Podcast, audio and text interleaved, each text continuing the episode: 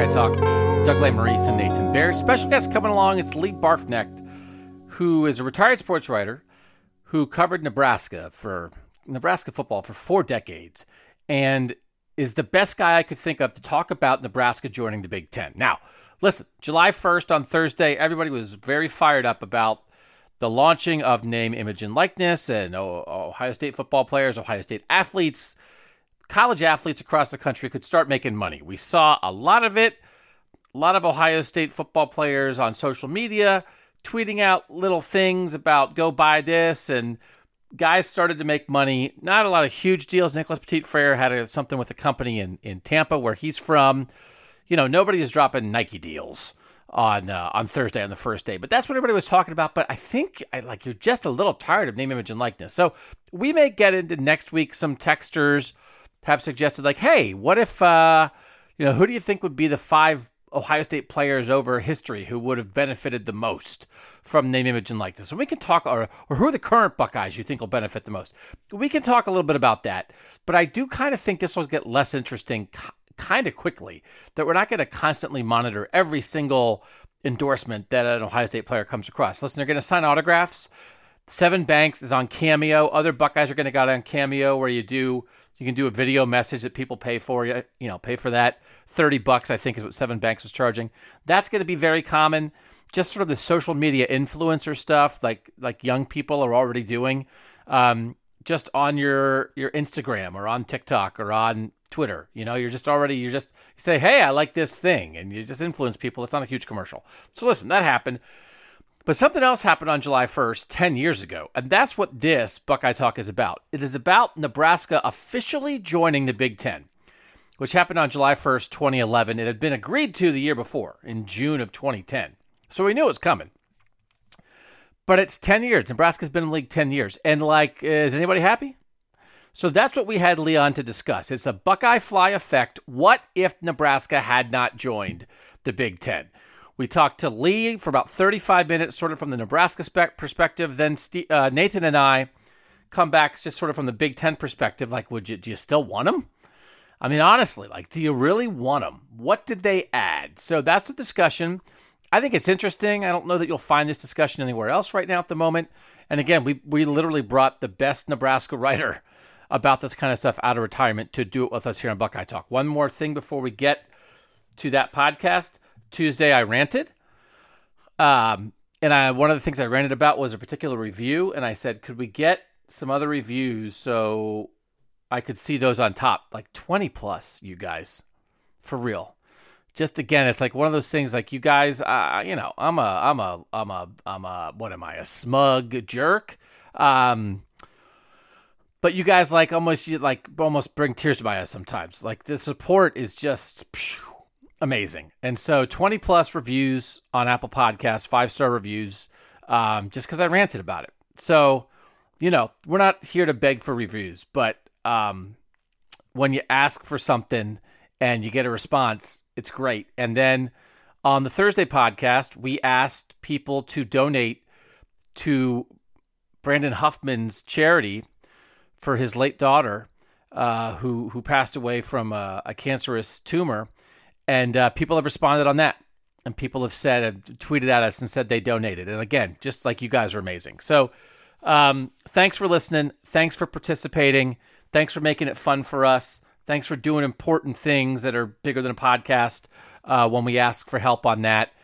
And we just appreciate you guys so much. So we got some good stuff planned next week. Tyler Shoemaker, the unofficial official bookmaker Buckeye Talk, is going to be on Market Down Monday with me and Nathan. Other good stuff coming. Steven will be back off vacation next week, but for now, it's the Buckeye Fly effect. What if Nebraska had never joined the Big Ten? It's a 10 year anniversary, and boy, what an anniversary it is. I think, uh, if I'm not mistaken, I, th- I think the 10th anniversary, I do think it's corn. I do think corn is the gift, and that's about the only gift that Nebraska's given the Big Ten. We actually hit on what we think Nebraska's greatest contribution to the Big Ten has been in the last decade. So make sure you hang on at least until that part. All right. Nathan, Lee, me, coming next, talking Nebraska on Buckeye Talk. All right, joined by literally a legendary sports writer who I was just telling him I'm I'm, I'm kind of I feel guilty. I, we pulled him out of retirement. I was just double checking. Retired from the Omaha World Herald after 39 years in 2018. So he is a good three years into no longer doing stuff like this. But yet Lee Barfknecht has has graced us with his presence in between golf rounds. Lee, thanks so much for being here on Buckeye Talk. Such a kind way to call me old and broken down, but I appreciate it anyway.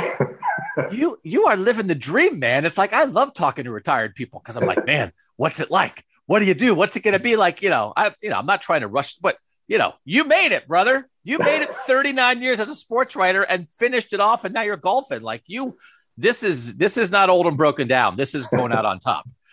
Um, real quickly, are you a candidate to replace Bill Moos as Nebraska's athletic director? Yes or no?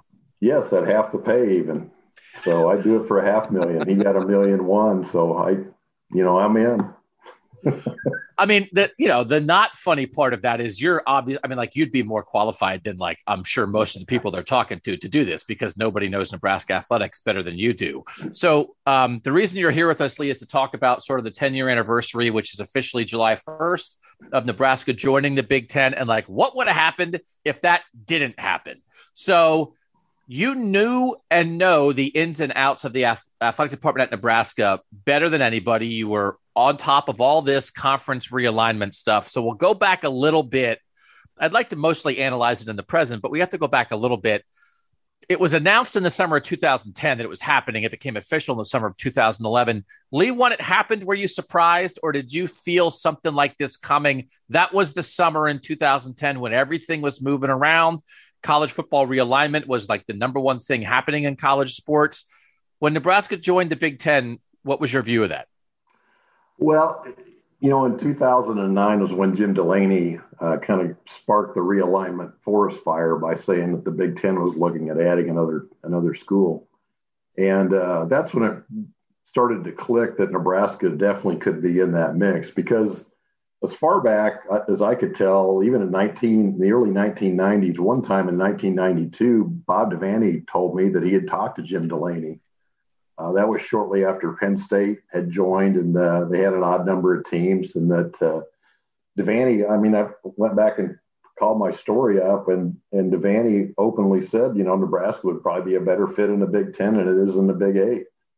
Um, nothing really became of that at the time because the Big Ten wasn't interested in further expansion. But uh, I think there's always been, especially when Devaney became the AD, because he's a Michi- he's from Michigan and uh, was with Duffy Daugherty at Michigan State and had Big Ten ties. That he always kind of looked at Nebraska as, as more of a Big Ten school.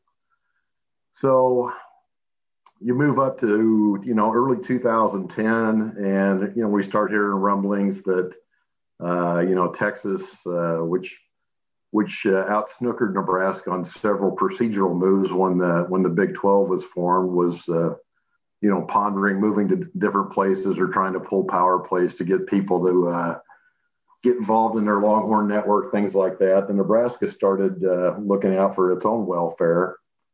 And the one thing that Nebraska uh, really has to look out for at any point in its athletic history is stability and particularly long term stability. Uh, when you have uh, 1.9 million people and 5.9 million cows in your state, uh, you sometimes you don't have much clout. Now, the clout Nebraska did have is from its uh, you know 40 year run in football where it won national championships and became a big draw for uh, television for broadcasting. Uh, and Nebraska football amazingly still draws great broadcast numbers. But that's the one thing that Nebraska really had to look for was trying to find a way to get some long-term stability, and that's where the real interest in the Big Ten came about. Nathan, do, do, you know we have sort of the Big Ten side of things, and and Lee is obviously much more valuable to this podcast from the Nebraska side of things. Nathan, do you remember like did Nebraska make sense to you? I mean, there there was certainly a part of it. It's like from the Big Ten side of things as you're going through things. Well, if they're going to add, like who could it be? What did you think? Do you remember Nathan? What you thought of Nebraska as a candidate? I mean, from from a practical standpoint, I think it made a lot of sense. You because because at that point you should have had a, a sophisticated understanding of why they were adding. And if you're adding a you know a contiguous state, you're adding. I think most importantly though, the brand of Nebraska football. It made a lot of sense to bring that in. You think at the time you're at this juncture where the Big Ten, and it still is now, being compared on a daily basis to the SEC in terms of stature, in terms of uh, just the, the depth of, of great teams in the league on a year to year basis and they were trying to, I think, catch up with that, or at least, or or or, push the lead farther, depending on what perspective you had at the time. And that I think was why it made so much sense at the time was that you know, regardless of what Nebraska was, that maybe veered a little bit from what the Big Ten normally wanted. I mean, it was farther west. Um, it uh, wasn't a member of the AAU thing that that that the college presidents thought was a big deal, but nobody else, I think, really did. All those little things, maybe it, it deviated from that a little bit, but at least, as Lee is saying, at least you're getting this potential like behemoth in college football, and you're adding a team out west that could then rival what you had out east in Ohio State or Penn State or Michigan, those kind of like elite teams. Um, and I guess that's the thing. I said this on the podcast the other day that like the Nebraska that everyone thought was joining the Big Ten still has never really joined the Big Ten. So Lee, uh, I, again, from I don't know that Ohio, all Ohio State fans realize this. You know, it only been about 15 years, right? That that Nebraska had sort of been in that current conference alignment when the four old Southwest Conference teams, Texas, Texas A&M, Texas Tech, and Baylor, had joined the Big Eight teams to form the Big 12. And so you're talking about Texas making maneuvers. It's not like Nebraska had a huge long history of being in a conference with Texas.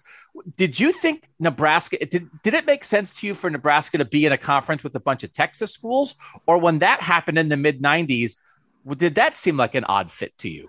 It was it was a shotgun marriage, there's no doubt about it, but it was totally ne- uh, necessary to have any kind of stability. Again, Nebraska's fear through all all of this, you know, for 50, 60, 70 years has always been being left out in the cold as a small population state that's kind of been on the edge of every conference it's been in other than the Big Eight. Uh, in, in 19, the Big 12 started in 1996, but the first started getting put together in 1994. There were three major television contracts that were decided in late 93 and early 94. And all three of those basically put the Big Eight and the old Southwest Conference in jeopardy. Uh, the TV contracts was basically going to create a realignment situation where all those schools were having some difficulty getting put together. So Texas was really struggling in the Southwest Conference. Uh, their uh, other schools were coming to Texas and rating the best players. Their conference was down. I think for a five-year continuous stretch, eight of the nine Southwest Conference members were on NCAA probation. Uh, so they were having trouble, uh, you know, in, a lot of different directions. So basically, the shotgun marriage was created uh, to create the Big 12, and um, you know, it was always I always went to the league meetings. Stuff is interesting watching, trying to watch them cobble that thing together. It never was a comfortable fit. And then again, and so then when you know the Big Ten starts looking around, and again, this comes back to television they're basically Nebraska was fortunate. There was about a six month window where the Big Ten network was was uh, getting ready to do a new contract. All the major TV contracts were coming due, and the NCAA put a rule in that if you were going to have a conference championship game, you had to have two divisions, and you had to have six teams in each division. So therefore, the Big Ten needed another school. It, it just dovetailed perfectly. I mean, if it had happened two years before, I, I, Nebraska would have had no chance. But it just hit right when the TV contracts were coming, and the conference championship game, which is for TV contracts, is a big jewel. It's a bigger jewel than you think. The Big Ten needed another school to create that, so it kind of fell into place. So I was noodling around with, you know, and this is what we were doing 10 years ago, Lee. It's like everybody's just like making up their own conference. What if this yeah. team went here or this team went there? And then like the Big 12 said, what if we added West Virginia? It's like, what are we doing? This feels like something that a, a sixth grader did in, in, her, in her, his or her bedroom. Like it's unbelievable. But I, I want to ask you this question because you've, you've mentioned several things about it so far. I just made up a conference that's a 10 team conference that's it's uh, six old of the, six of the old Big Eight members. Okay. Um, Kansas, Kansas State, Nebraska, Colorado, Missouri, and Iowa State. Okay. Then I added three Big Ten members Iowa, Minnesota, and Wisconsin. And then to get it to 10, I roped in Wyoming. So I let the Oklahoma schools stay with the Texas schools and they can do what they want to do. I sort of drew a dividing line at the Illinois border, and it's like, all right, Illinois and Indiana and Ohio will will kind of shove the Big Ten that direction. That is like a 10 team sort of like plains kind of conference league, right. but there's no Texas schools in it. There's no Ohio State or Michigan in it. Nebraska would be kind of a bigger dog in a conference like that, right? And it seemingly from the outside would have a lot of things in common with Kansas and Wisconsin and Minnesota and Iowa, and Colorado and Missouri. Would that be a better fit if that was a 10 team conference? Would that be better for Nebraska? Or would there be a fear that, like, well, there's no Texas schools, there's no like Ohio State is an, it, there's no, who's the anchor program here? Would Nebraska like that 10 team conference or hate it? Well, I think there's, uh, there's two answers to that. One, it would depend on the television money, how the television contract or uh, contracts, and how the TV networks and uh, internet uh, webcasting, whoever's going to be paying the money for this in the future, would look at that conference. Uh, the other one, from a standpoint, the fan standpoint, I think the fans would love it. Uh, I think the fans in Nebraska would love to go back to the old Big Eight. They don't necessarily want to go back to the Big 12, but they miss their old Big Eight buddies because a lot of those were day trips to go to events and things like that. Um, you know, I was at, at, the time that there was talk about moving to 16 team conferences, or actually was talk about going to conferences over 18 teams or 20 teams or even 24 teams. But I was thinking if the Big Ten, you know, went to 16 teams, the eight team, whatever their West Division is, would be kind of like an old Big Eight. I mean, if you spend more time, especially in the in the non-revenue sports, just playing and traveling there would feel more like the old regional conferences. I think there'd be a lot of value in that, and that way, and yet you still kind of maintain being part of a bigger league, and, and therefore your TV contract is more attractive. All right, so we're gonna Buckeye fly affected. What would have happened, Lee, if Nebraska had not joined the Big Ten? And and from the Nebraska side of things, what would have happened to Nebraska, do you think? And would it have been better or worse for Nebraska as a football program and Nebraska as an athletic department if it was not in the Big Ten right now? Well, the, the real danger at the time in 2010 when Nebraska signed the deal uh, to join the Big Ten if they had not done that as to whether the Big 12 was going to survive. You know, Colorado was all had already left for the Pac-10. Missouri was looking to leave. Uh, the, there were six schools that the Pac-10 were courting to try to become the big, the Pac-16. Uh, there was, I mean, literally, most of us had money on the fact that the Big 12 would not last another four years. We didn't think they could ever attract a big enough television package and the other thing in the in the Big 12 that people don't realize is the money was not revenue was not evenly distributed. Texas got you know, more money, Oklahoma got more money, Nebraska got far more money than Iowa State, Kansas State, and Kansas did. So the unequal revenue sharing was going to continue to be a contentious thing. The Longhorn Network would have continued to be a monstrous uh, roadblock for Nebraska and Texas ever playing nice with each other. Um, you know, from an academic and uh, you know federal research grant standpoint, that was that's one of the big reasons Nebraska wanted into the Big Ten was to have access to that money. Uh, Nebraska actually was an AAU school when it first entered the Big Ten, and then it lost its accreditation with that group two years later. When coincidentally, the president of Texas was the chairman of the AAU schools. uh, I'm not saying anything about that. I'm just stating a fact there.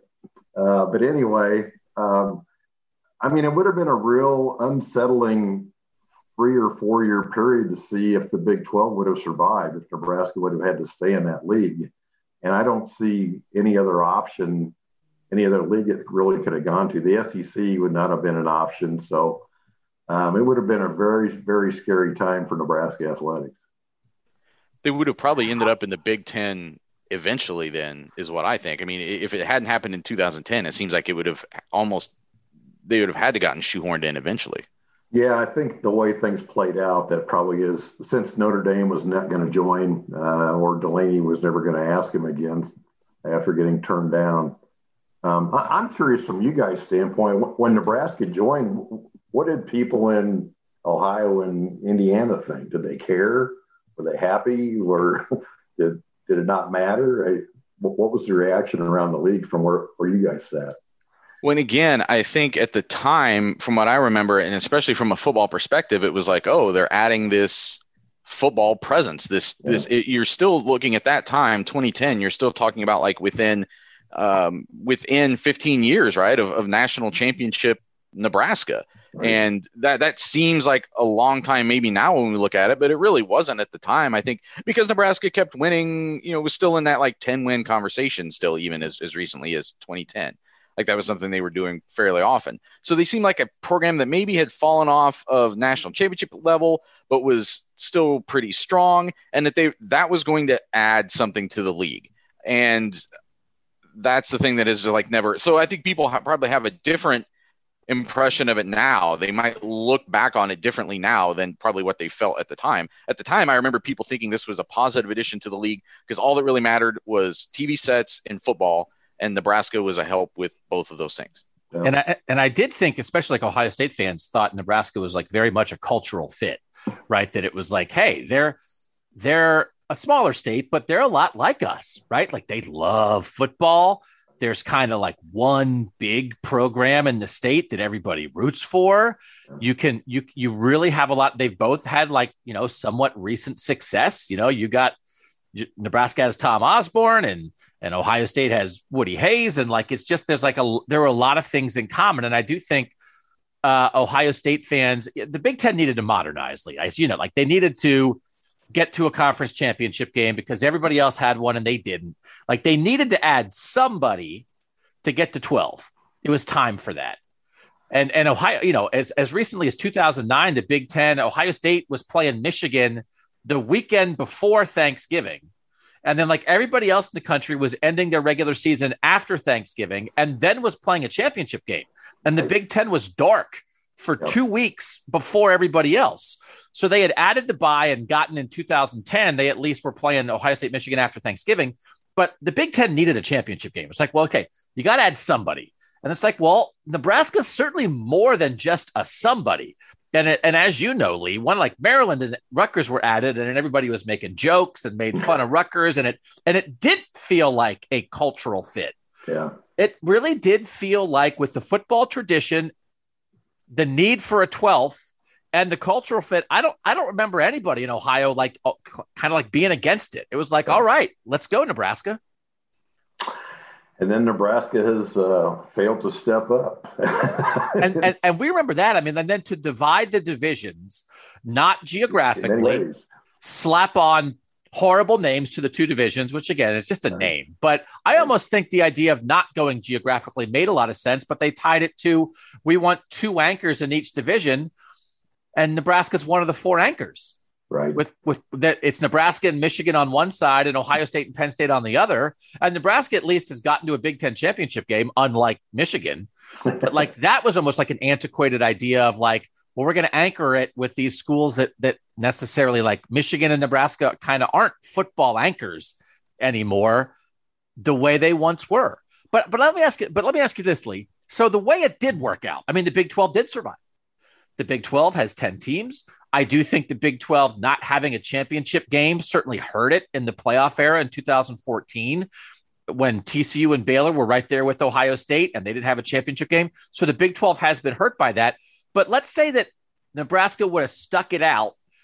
If Nebraska was in the Big 12 right now, let's say the Big 12 instead of 10 teams was 12 teams, it was Nebraska and somebody else. Would that be better if they were in a league with Texas and Baylor and TCU and Kansas and Kansas State and Iowa State and Oklahoma and Oklahoma State, would that be better for Nebraska right now, knowing there was uncertainty? But in the modern day, would that be better or worse than being in the Big Ten? The way things have played out, uh, you know, the big the Big 12's TV contract is much better than I think people ever imagined it was going to be. It's never going to be the SEC or the Big Ten. But I uh, I don't think without question, athletically, it would probably be better for Nebraska. Uh, the fans would love it. Uh, academically, again, and and again from a from a financial federal research grant standpoint, it would be a crushing blow to Nebraska to have to go back to the Big 12. But, uh, you know, there's, you know, there's always rumors flying around. There's talk that the, that the Big 12 should pursue Nebraska and Arkansas and go back to 12 teams. And if those if those are the two teams that went back to that league, that would be that'd be a hell of a lot of fun. There'd be some great rivalries, uh, you know, great contentious battles, good competition, and maybe Nebraska could get its uh, poop back in a group, so to speak, and get going. But just, Nebraska just can't seem to find its way in the Big Ten, and it's and it's it's a it's not the league's fault; it's the school's fault. Well, that was going to be my question. Like, did, did, did have have Nebraska's football struggles been um, emphasized because they're in the Big Ten, or is it something you think they would be struggling right now uh, at this level, regardless of what conference they're in?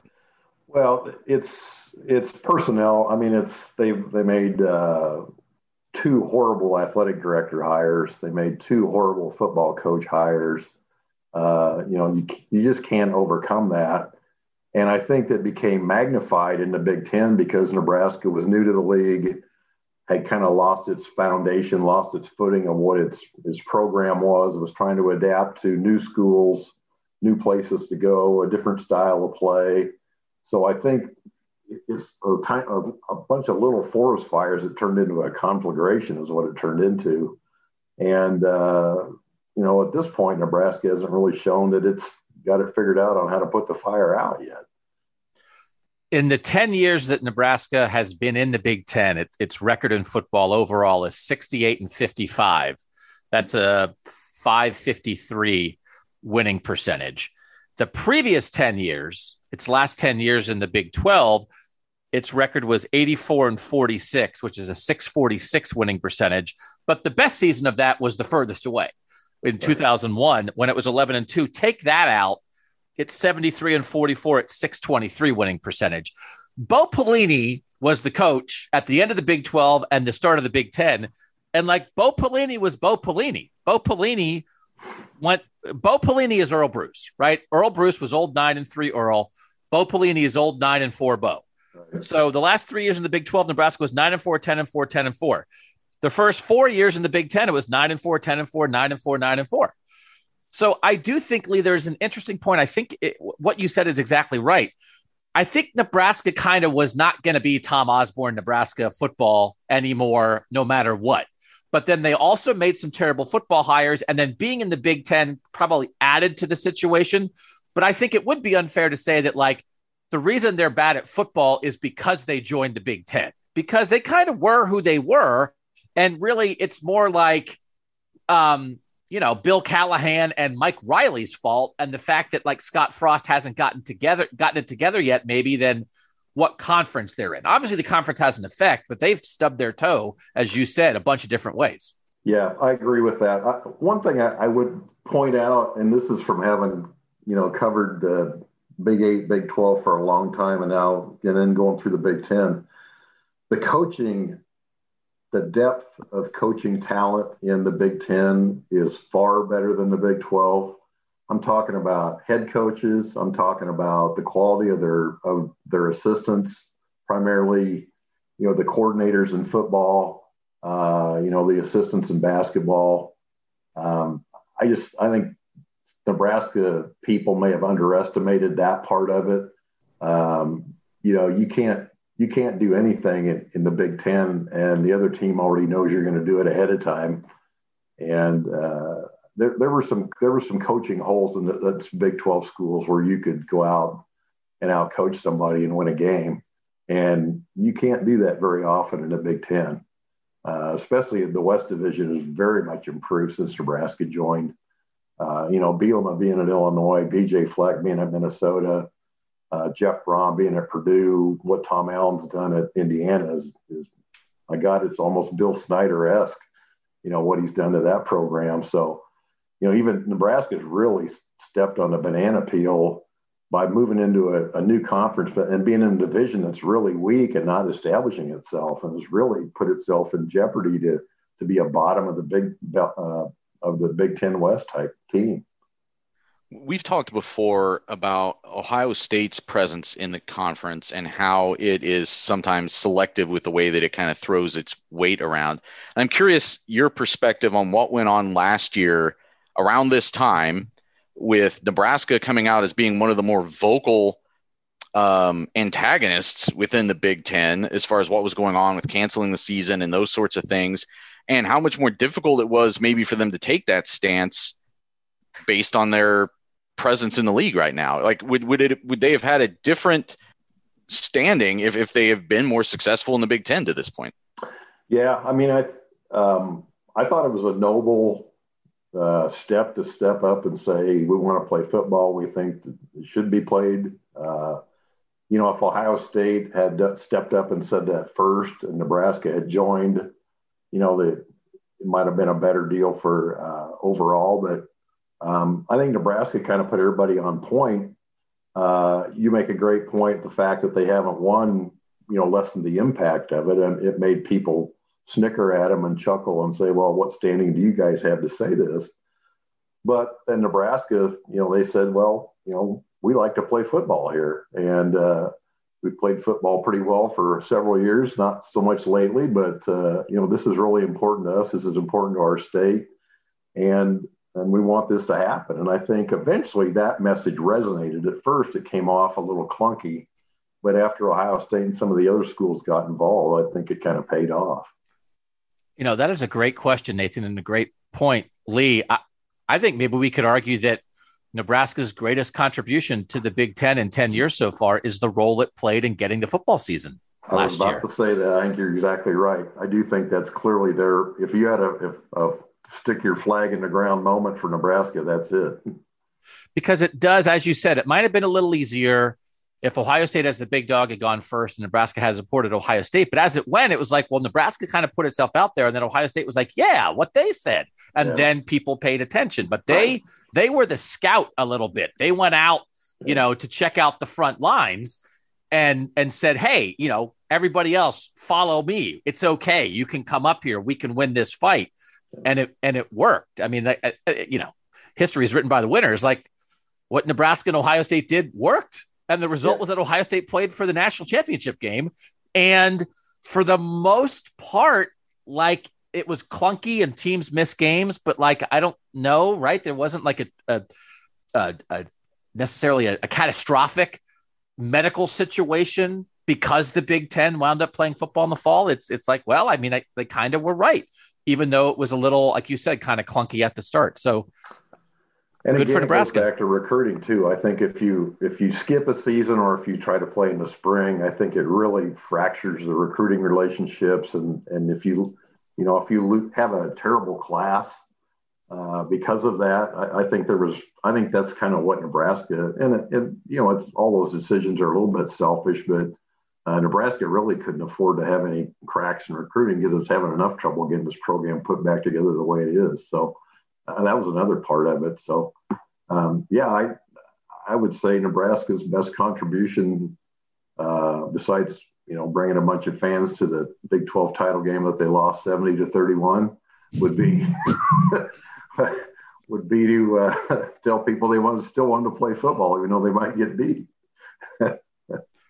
All right, this is my last one, and then we'll see if if Nathan has anything else to add. So where Nebraska is right now, Lee, and you're retired. So I mean, we were mostly talking about the past with you because back then you were getting paid to actually know this stuff. And and and again, you are not being paid for any of this. You are just a citizen of the world who is doing this as a favor, and we could not be more grateful. They're looking for a new AD. Scott Frost, in a lot of ways, like is like a Jim Harbaugh kind of figure, former player, beloved, coming back to save the program certainly hasn't saved it yet. They're in the Big Ten. This is the deal. They've been in for a decade now. What's the future? I guess mostly Nebraska football, because that really is obviously what drives the engine. What What do you think the future holds? Can Nebraska rise up higher than it is right now as a football program, or are they just kind of in for a slog that like you know what they're just going to be kind of like another team in the west they'll have good years they'll have bad but nebraska football might not be that much different than minnesota football from now on even though they have this absolute top shelf legacy What's the future for Nebraska football? Do you think?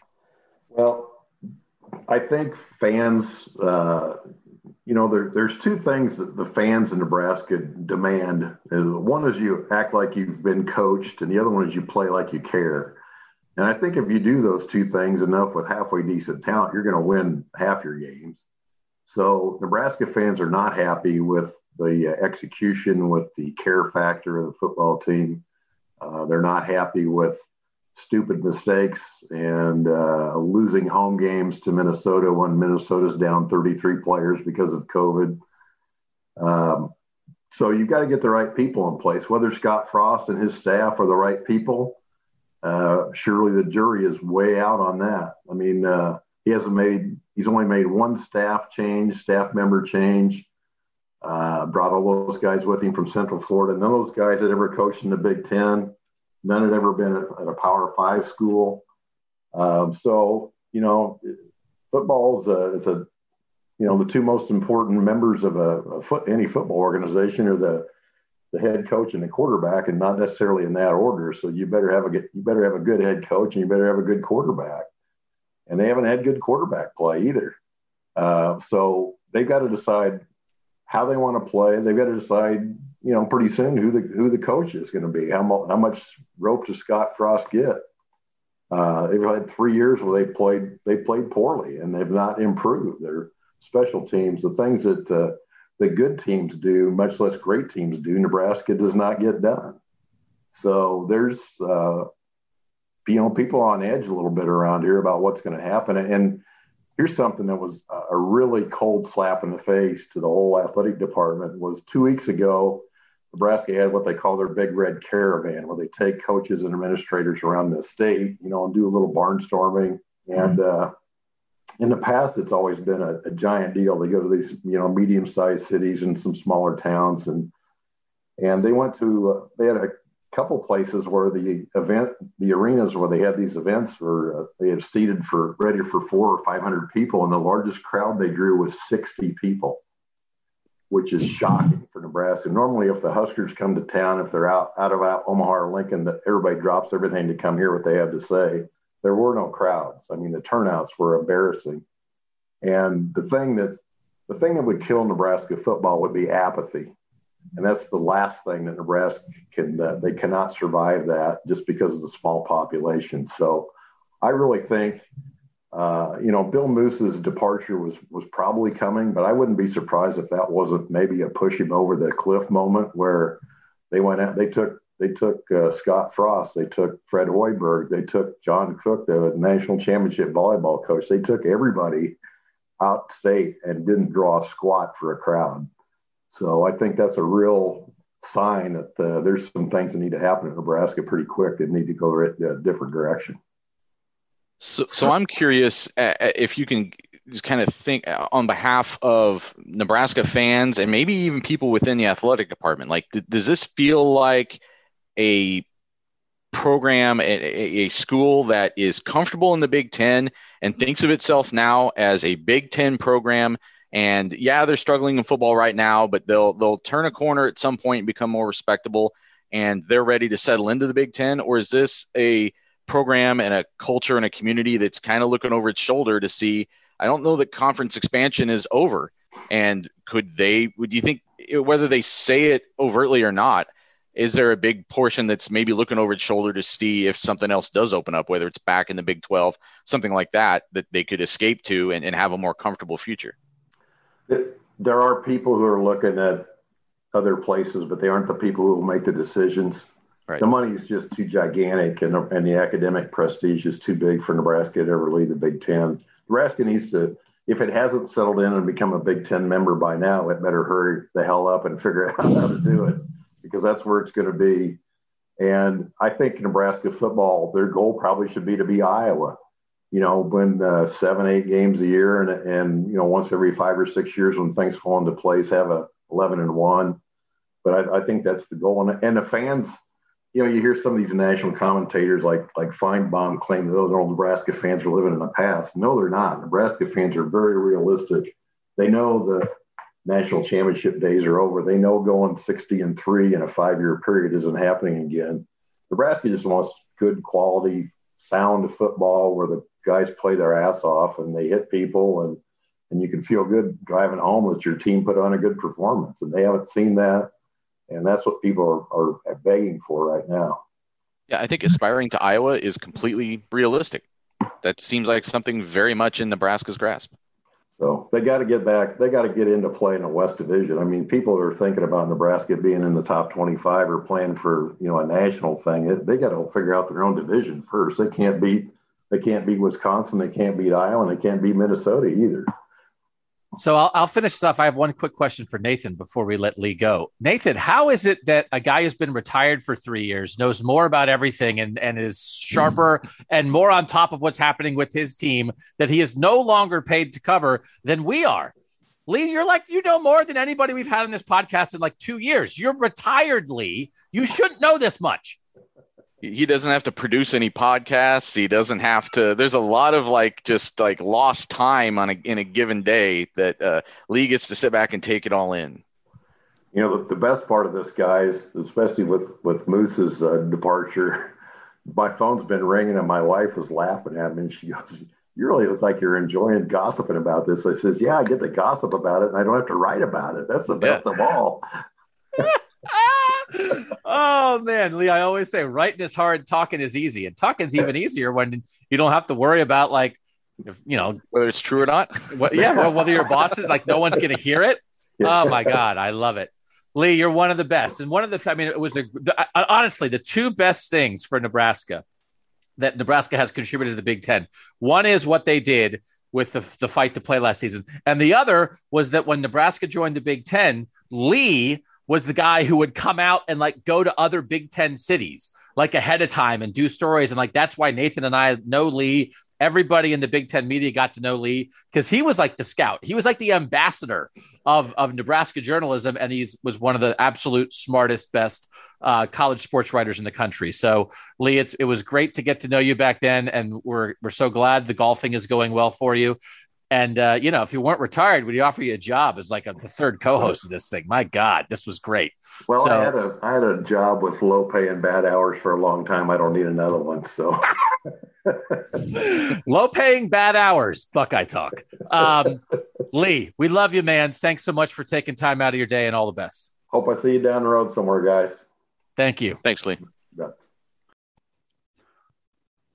All right, Doug Lesmerises and Nathan Baird back. Man, Lee is really, I mean, the thing about Nathan, you know this, is like Lee's just smart. Like Lee is like a smart human and he's connected as all get out. I mean, like he's just the guy he knows, he's the guy that everybody in Nebraska athletics talks to because they know he's smart. And so when he says this stuff, you know it's locked in. And so I thought that was a great overview from the Nebraska side of things. And it's just an interesting thing. It's a very much again like life, Nathan. It's like it is. It's just big fish, small pond, or smaller fish, bigger pond. And when the bigger pond is filled with money, like you pick the bigger pond, even though you are never going to be the big fish again. And, and I don't, you know, it is, it is again, not, it's not directly connected. Nebraska did not fall off as a football power because it joined the Big Ten, but it contributed to it. And I think Nebraska, it's like, you know, you're out there kicking Kansas State and Iowa State and Oklahoma State's butt for a bunch of years. And it's just a different deal here. I thought Lee made a really good point on that, but they're not going anywhere. There's too much money, but they are never going to be who they once were. And and I think the Big Ten, you sort of made this point. I, I, I think the Big Ten maybe when they got Nebraska thought they still would be that, had a chance to be that, and there's no chance. Yeah, well, but the problem is right now, okay, Nebraska isn't going to win a national championship. Nebraska is not going to go 13 and 0. But the problem is they're, you know, he's listing those teams that they're not beating in the West. They're really not also beating Purdue. Like they're they're like maybe 50-50 beating Purdue in a given year now, even at home. You know, Illinois is not that much below them. Like that's the real problem. It's, it's not that they're not beating North, the best teams in the West. Yeah, Northwestern, Northwestern yeah, is Northwestern clearly a better college football program than Nebraska. Than Nebraska. Who would have ever thought no that question. 10 years ago? You could no one could plausibly argue in any way that Nebraska is a better football program than Northwestern right now. And you can't like th- that's where the problem is. They have to get back to that. They have to get back to Bo Pelini. Scott Frost has to turn himself into Bo Pelini somehow. The guy who got fired for only winning nine games. He's got to get back to that level. Right now, that's the chasm. And we had this argument last year when we did the tiers, and I had them in, in the sixth out of seven tiers, and you argued that that was too low because of prestige, because of history, because of what they could attain. And and Lee's right. Um, the, the point he makes about all they need to do is get to Iowa, that's not a that doesn't disparage Iowa. Iowa is a very solid program, a top 20 caliber football program year in and year out. They get in that nine win conversation that we sneeze at that sometimes, the people who around Ohio State, because that's so far below the standards here. But for most of the rest of the Big Ten, that is a is a high standard and it's an attainable one for Nebraska. I don't know why they couldn't get to that point, but right now there's a big disconnect because they're really not close. They don't appear to be close anyway my wife is from Iowa. My, so my father-in-law and my brother-in-law are very big Iowa football fans, and they are happy. They are not like dissatisfied with Iowa football. They have a good football season. They have hope each fall, right? As Lee said, there are peaks, but like Iowa football fans are and have been happy for a long time in a way that Nebraska fans clearly are not happy right now. From a, a little bit more from the Ohio State side of things, the Big Ten needed to get to 12 back then and it's funny. It's like I've been aggravated. That we're talking about name, image, and likeness too much, and all this stuff that we have to do. It, it, this is just part of covering college sports, which is like in the NFL, it's all sports and agents, and you know, does somebody have a new clothing line, right, and that kind of thing. But it's not like sports is only sports. I mean, the Big Ten network stuff back in the day consumed all of us who cover the Big Ten. The realignment stuff consumed all of us, right? There is NCAA sanctions, whether it's at any Big Ten school. It's just a constant thing. Covering college football is not just about running and tackling and blocking and throwing the ball. We understand that. So just as a reminder that like this is just the way it is.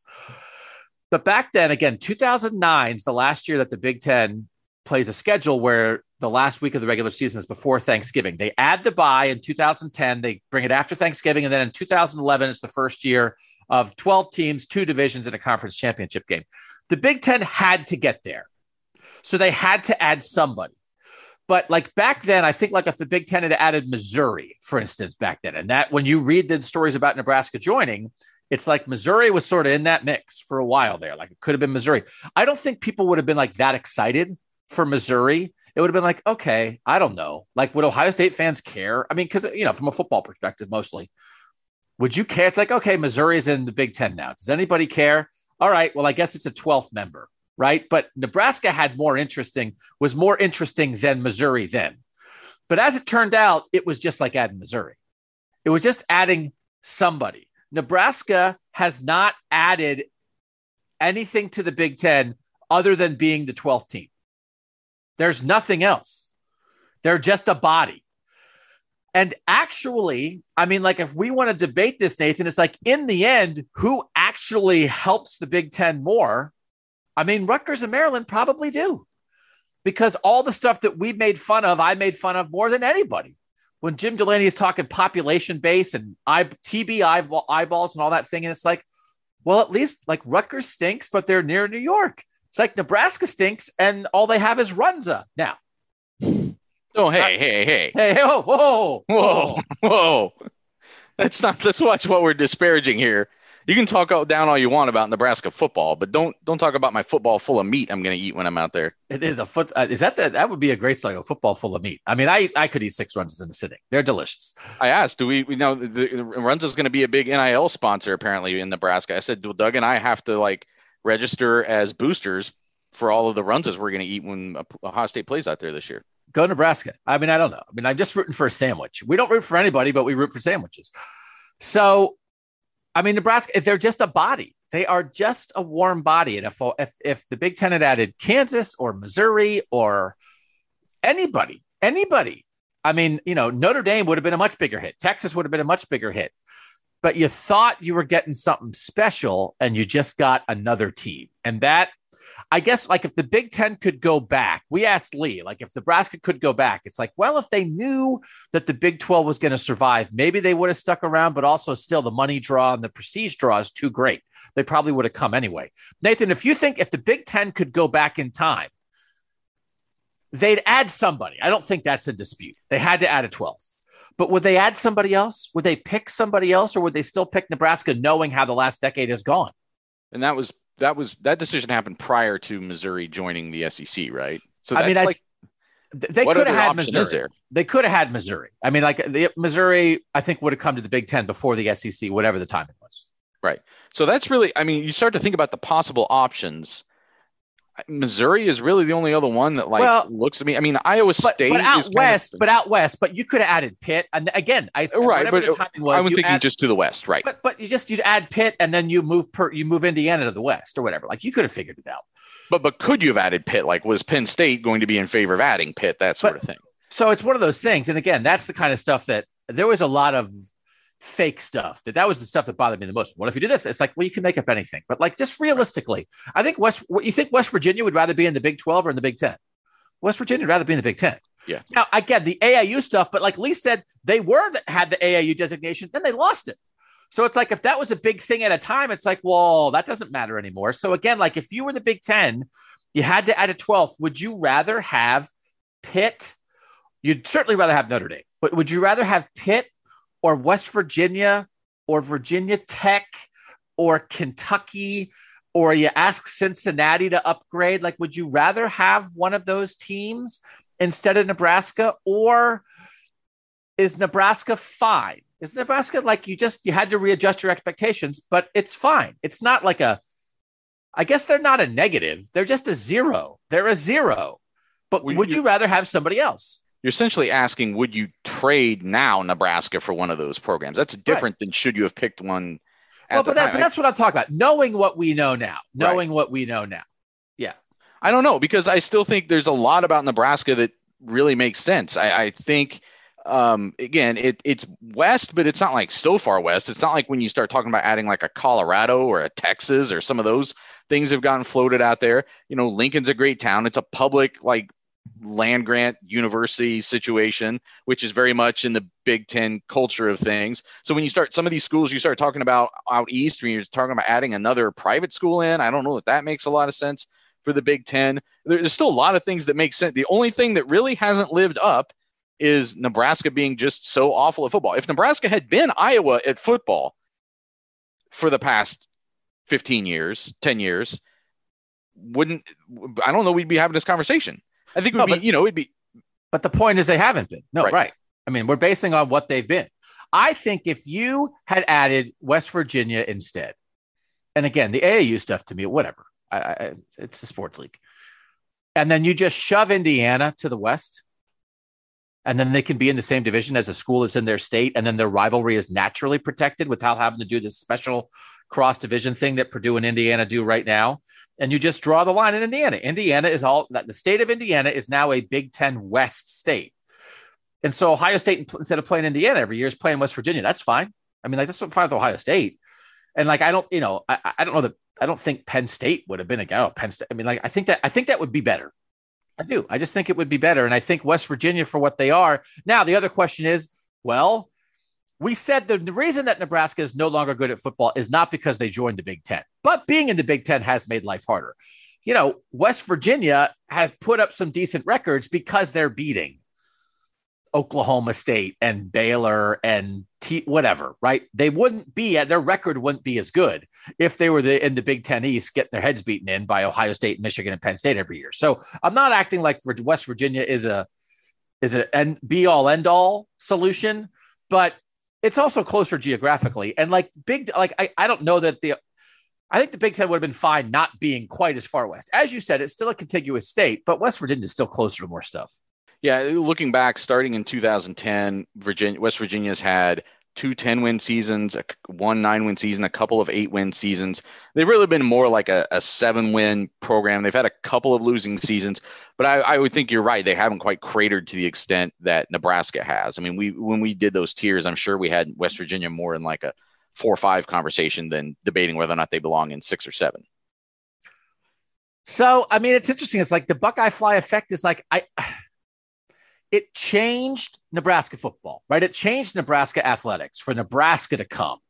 And that if Nebraska had stayed in the Big 12, its fans might be happier, but its athletic department would have less money, which I think is the thing that would they've come away from, right? But the, the big thing for Nebraska is that their heyday, the Big Eight, like they just they they that they could never get back because they had to go with somebody. You've either got to go with Texas or you've got to go with with Ohio State because my fake league prob- probably, as Lee said, fans would like it, but it probably wouldn't be enough to get it done. I don't know honestly. I'm not sure it'd be a Power Five league.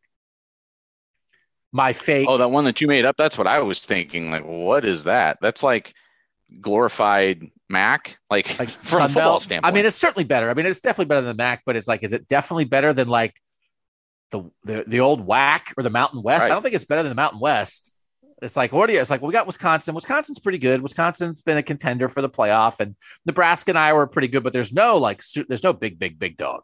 So it's just it's the thing in life. Who who do you choose as your peer group? And Nebraska chose a, a, a cooler peer group, and like they're then the result is like they're not as cool as they used to be. But I don't think it didn't hurt the Big Ten, and it helped. Nebraska did help usher the Big Ten into the modern era, but they haven't added anything since. So like almost like from the Buckeye fly effect standpoint, Nathan, it's almost like a very minimal effect. right? We did one of these on what if Urban Meyer hadn't been hired? It's like, oh my God, if they didn't hire Urban Meyer, it's like, what if they would have had Joe? Oh, you mean Joe Burrow, who went on to win the Heisman, win a national championship, and be the number one pick if he had stayed a Buckeye? Those are all bigger. I was curious, like, well, what would the effect be? And the effect is like, eh, everybody would have gone on with their lives and just filled in the gap with somebody else.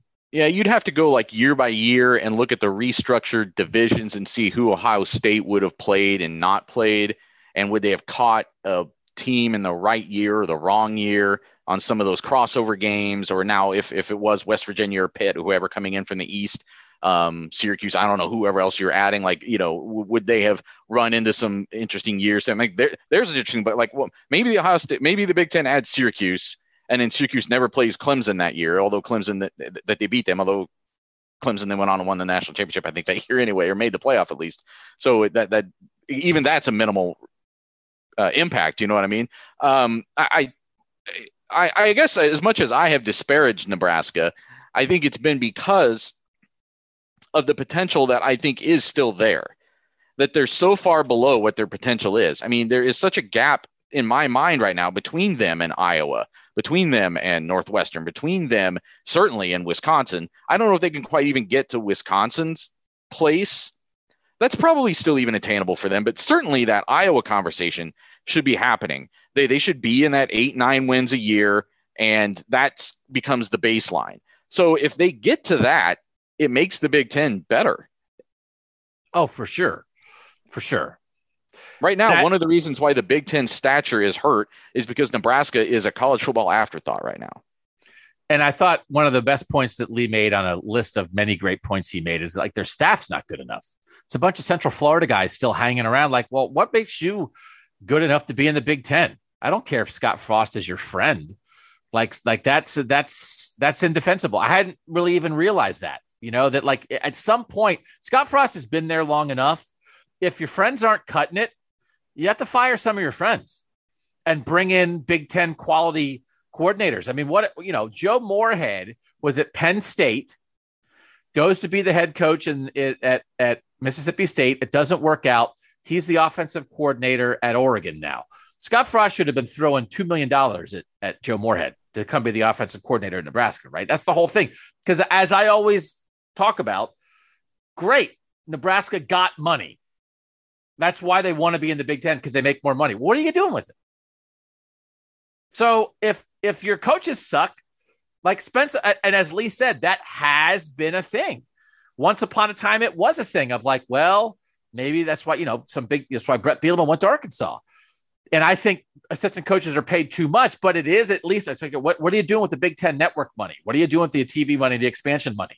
It's like, oh, well, we're, we're paying to keep good coaches. Okay. that's at least a reasonable thing that helps your football program, even if we all think that football coaches still make too much money. I mean, if you had asked Nebraska fans in 2010, what will happen first? um, Nebraska would make a potential four team playoff. Even in 2010, after they taken a turn down, what'll happen first? Make a potential 14 playoff, which at that time didn't exist, or the basketball team makes the NCAA tournament at all.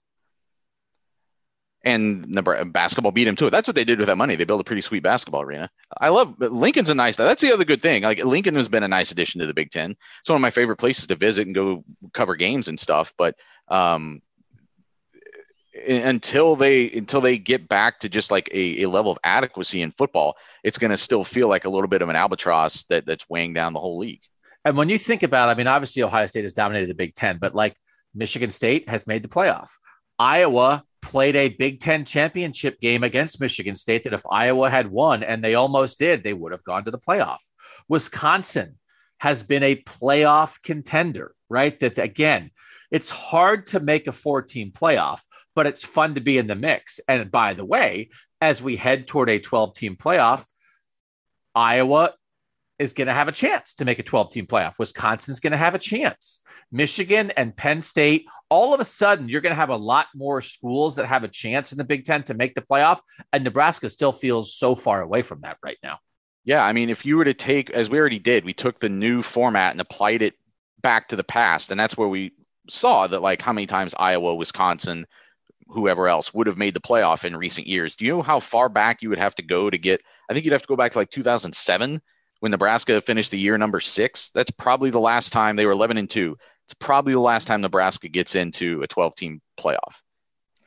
And the toughest thing for Nebraska is this is like it's just the realization of like, well, what if what if you had never existed? And it's like no difference. It's like I don't really. Uh, that's a wonderful life, right? It's like oh, that's almost the most damning thing. Yeah, to just if, say like you're a non-entity. What if you were never born? Uh, let's go back with this angel and see what Bedford Falls would have been like. It's exactly the same. Nothing has changed. That's Nebraska's reality. Nothing changed. Like the Big 12 is fine without them. And the Big 10 barely realizes they're here. Like they're they're a non-entity. Because as much as we're saying, like, hey, what if what if the Nebraska go back to the Big 12? The Big 12 is not like, please come back right? The big nobody nobody cares. Nobody cares. That's harsh, but that's life. That's Buckeye Fly Effect. Thanks so much to our guest, Lee Barfknecht, who is just the best. Really uh, appreciate him joining us out of retirement. Um, got some stuff coming next week. Uh, another Retalkables on the horizon. The next two things that I think are going to be they're scheduled to be these Friday things we're going to do a Retalkables on the Ohio State Miami National Championship game, which we haven't done yet. And we are going to do a Retalkables about what if Terrelle Pryor had not come to Ohio State. And we're going to have a special guest for that one. It's just another journalist, not just. It's not Terrelle. It's not Pryor. Terrelle. Okay. It's not Terrelle. It's not Terrelle Pryor. I don't it's wanna... the Terrelle Pryor of journalists. Should we say that? Yeah. So I mean, it's it's a it's a guy who uh, he and I uh, once upon a time had a conversation as Terrelle Pryor was getting here and said, should we prepare ourselves to write a book about this because we think this is going to go one of two ways.